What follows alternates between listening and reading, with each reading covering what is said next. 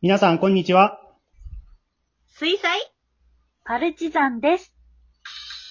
はい、このパルチのお話ちゃんは、兵庫県丹波市で活動しているアマチュア演劇グループの水彩パルチザンが、ショートラジオドラマをお届けしていきます。えー今日もメンバーそれぞれの家からリモート収録でお届けをしていきたいと思います。そして、私が団長でございます。今日もよろしくお願いします。では、今日一緒にお送りするメンバーに自己紹介をしてもらいたいと思います。お願いします。粉もん大好き、たこ焼きです。はい、粉もん大好き、2回目の登場です。たこ焼きさんお願いします。そして、粉もんに合うのはやっぱりご飯だね。いつまでも白米のような存在でありたい、チコです。はい。じゃあ、炭水化物の二人組でお送りをしたいと思います。お二人今日はよろしくお願いします。よろしくお願いします。はい。じゃあね、これもう、6回目の配信ということで、えー5回やってみたんですけど、自分の回とか他のメンバーの回の話を聞いてみて、二人ちょっとそれぞれ感想をお願いできますか？はい。はい。えーっと、普通に、みんなと顔を合わせてやると、変な演技を皆さんされていて、うん。うん。とても楽しいですね、聞いてて。うん。そうやね。なんか、それぞれの個性がすごく出てる感じがしますね。そうですね。うん。チコさんは何かありますか？じゃあね、もうまさに、あの、うんそれぞれの色はね、まさに水彩やね。水彩。ね。お、うん。で、あの、まあ流行語大賞としては、まあ、エナドリガブ飲みやね。あ、あノエルさんですね。うん。エナドリ、エナドリガブ飲み。全然、あの、受験生の健康を考えてへん、あの、アドバイスが二人とも出ますよね、あの方。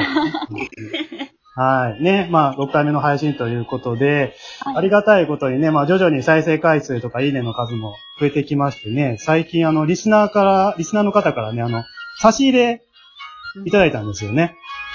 うん。あの、美味しい棒。そうなんですよ。そうそうそうそう。あの、ラジオトークあの面白いんですけど、あの、いいねの他の評価方法があって、あの、ネギとか差し入れもらえるんですよね。うん。で、あの、ネギってあの、なんかなと思ったら、あの、アキラさんが調べてくれたら、ねぎらいの意味。お、で、そうなんですか？そうねぎらいの意味で、で、あと差し入れ、うん、差し入れもあって、差し入れはなんかポイントに還元されるアイテムみたいなもんなんですけど、まあそれも最初よくわからなくて、パルチの LINE であの、差し入れで美味しい棒いただきましたって報告したら、みんなどういうことって、え、これ本物ですかっていう話になって。まあね、みんなあのシステム分かってないっていうのが、ね、ちょっと混乱して面白かったですね。はい。まあ単純にね、こうやって自分たちがやってるだけなんですけど、まあ評価していただけると本当に嬉しいしね、励みになりますね。ね。まあ、あの、Facebook とかね、あの、Twitter とかでもシェアしていただいている方もいます。本当にありがとうございますね。まあ、どうぞ、これからもよろしくお願いしたいと思います。お願いします。ではね、そろそろ今日のラジオドラマをお届けしていきたいと思うんですけども、えー今回も私が脚本を書きました、クラゲの色、私の海というお話をお送りしたいと思います。えー主人公のね、私という女性が小さい頃から通っていた水族館で体験する、ちょっと不思議なお話を今日はお送りをしていきたいと思います。えー主人公の私をたこ焼きさん、そしてもう一人の大事な役をチコさんという配役でお届けをしていきたいと思います。はい。では、お聞きください。パルチのお話ちゃん第6話、クラゲの色、私の海。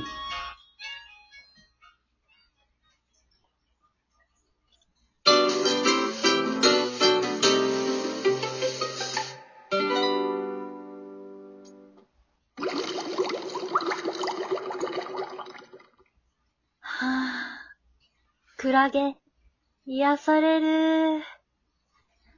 また今週も一人で水族館に来てしまった。何をやってるんだ、私は。もしもーし。もしもーし。電話？お、気づいた。目の前、目の前。誰？誰よ？だから目の前やって。目の前の水槽。水槽？え、クラゲ？そうそう。やっと気づいてくれたやん。いや、あれ、私、ちょっと、幻聴が聞こえてる？いやいや、幻聴ちゃうし。私やん。ほら、あなたの前でずっと止まってるベニクラゲ。わかる？え？これこの小さいクラゲさんが話してるの？そうや。いやー、先週もずーっとあんたに話しかけてたんやけど、ようやく波長があったみたいで嬉しい今起こってることが衝撃的すぎて何も言わ。まあ、しょうがないよ。クラゲが喋ると思わへんもんな。えね。え、これ、水族館の新しい企画？係員の方？すみません。ち企画ちゃうって、ほんまに話しかけてんねん、あんたに。ど、どういうことなの？まあ、難しいことはええやんか。こうやって、今あんたと私は話ができてる。そういうことよ。はあ。いやー、最近よく見るからさ、あんたの顔。ずっとこの水族館に来てるから、どうしたんかなーって。まあ、ちょっと癒しを求めに来てるんですよ。クラゲさんたち見てると心が休まるんで。そうそう。あんた私らの間で話題になってるんやで。週に一回、水槽の前から数時間微動だにしない女子が来るって。あいつ危ないんちゃうかって。え？クラゲさんたちに警戒されてるんですか？私。そうや。だって怖いがな。ずっとガン見されてるんやから。あんたも自分の身になって想像してみ？うざいですね。うざいよ。いくら見られることに体勢ついてる私らからしても。それに、あんただけの水槽やないんやから、水槽の前の位置変わってもらわんと。この間、あんたがずっとこの水槽前に張り付いてたせいで、子供泣いてたで。クラゲ見えへんって。え、ほんとですか？全然気づかなかった。ほんまや。びっくりするわ。あんなギャン泣きしてんのに気づいてないって。一度集中のスイッチ入ると没頭しさしちゃうんですよ、私。昔からそうやったもんな。昔？あ、いやいや、昔からそういう人間おったなーって。あなた、昔からここにいるんですか？クラゲの寿命ってそんなに長いの？いや、普通のクラゲの寿命は1年くらいかな。でも私はベニクラゲっていう種類で、寿命が尽きてもまた赤ちゃんの状態に若返るねん。だから何かに食べられへん限り半永久的に生きられる。へえ、そうなんですか？すげえそう。だからこの水族館に来た時からずーっとおります。最古さんやな、私が。そうか。じゃあ、私も子供の頃から来てるから、お互いに見てたんですね。そうやって今までもこれからもふわふわ漂っていられるんですね。まあ、そうやね。いいなぁ。私もそんな人生送りたいなぁ。いやいや、人間の方がいいやろ。自分の意思で好きなことができるんやろ好きなことはできるけど、責任がついてきますよ。自分の人生は自分で何とかしないといけないし、仕事もプライベートも責任だらけで、最近疲れちゃって。それでずっとここに来てたんやな。はい。昔、この水族館に来るときは、両親と一緒にワクワクして来てたんですけど、今はなんか、現実から逃げる感じでここに来てて。まあ、他にもそういう人間おるけどな。こっちもふわふわしてて楽なように見えるかもしれんけど、それだけやで。たまにこうやって人間と喋るくらいが楽しみで。私以外にも喋ってるの？喋ってるよ。特に子供は波長が合いやすいみたいで会話しやすいな。そうなんだ。昔、私の絵を描いてくれた子供がおってな。はあ。この水槽の前でずっと私のこの小さい体を観察しながら、画用紙にクレヨンで絵描いてたわ。そうそう、ちょうど今あんたがおる位置で。ここでですか？うん。その絵がほんまに良くてな。普通この見たままの色で描くやん。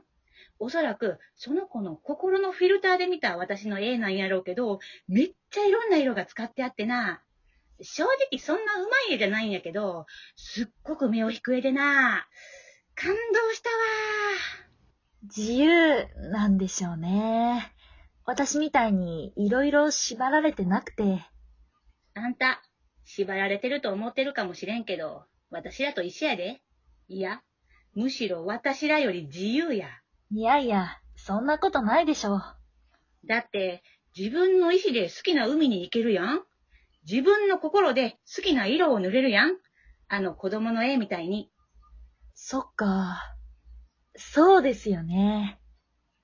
見たかったなその絵。まだ見れるんちゃうかなほら、そこの深海魚コーナー行く手前のところに、小さいけどパネル飾ってあるやろ？あれの一番右下の絵。じゃあ、見て帰ろうかな。あー、今日なんかすっきりしました。お話できて。うん。またおいで。あの絵見たら、いろいろ思い出すと思うよ。さきちゃん。なんで私の名前知ってるんですか？クラゲさんクラゲさんクラゲさんもう、お話できないのかな？また、話せたらいいな。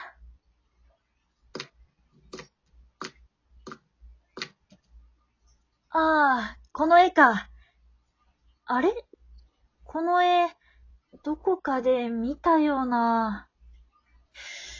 一年三組、宮下咲。私が描いた？絵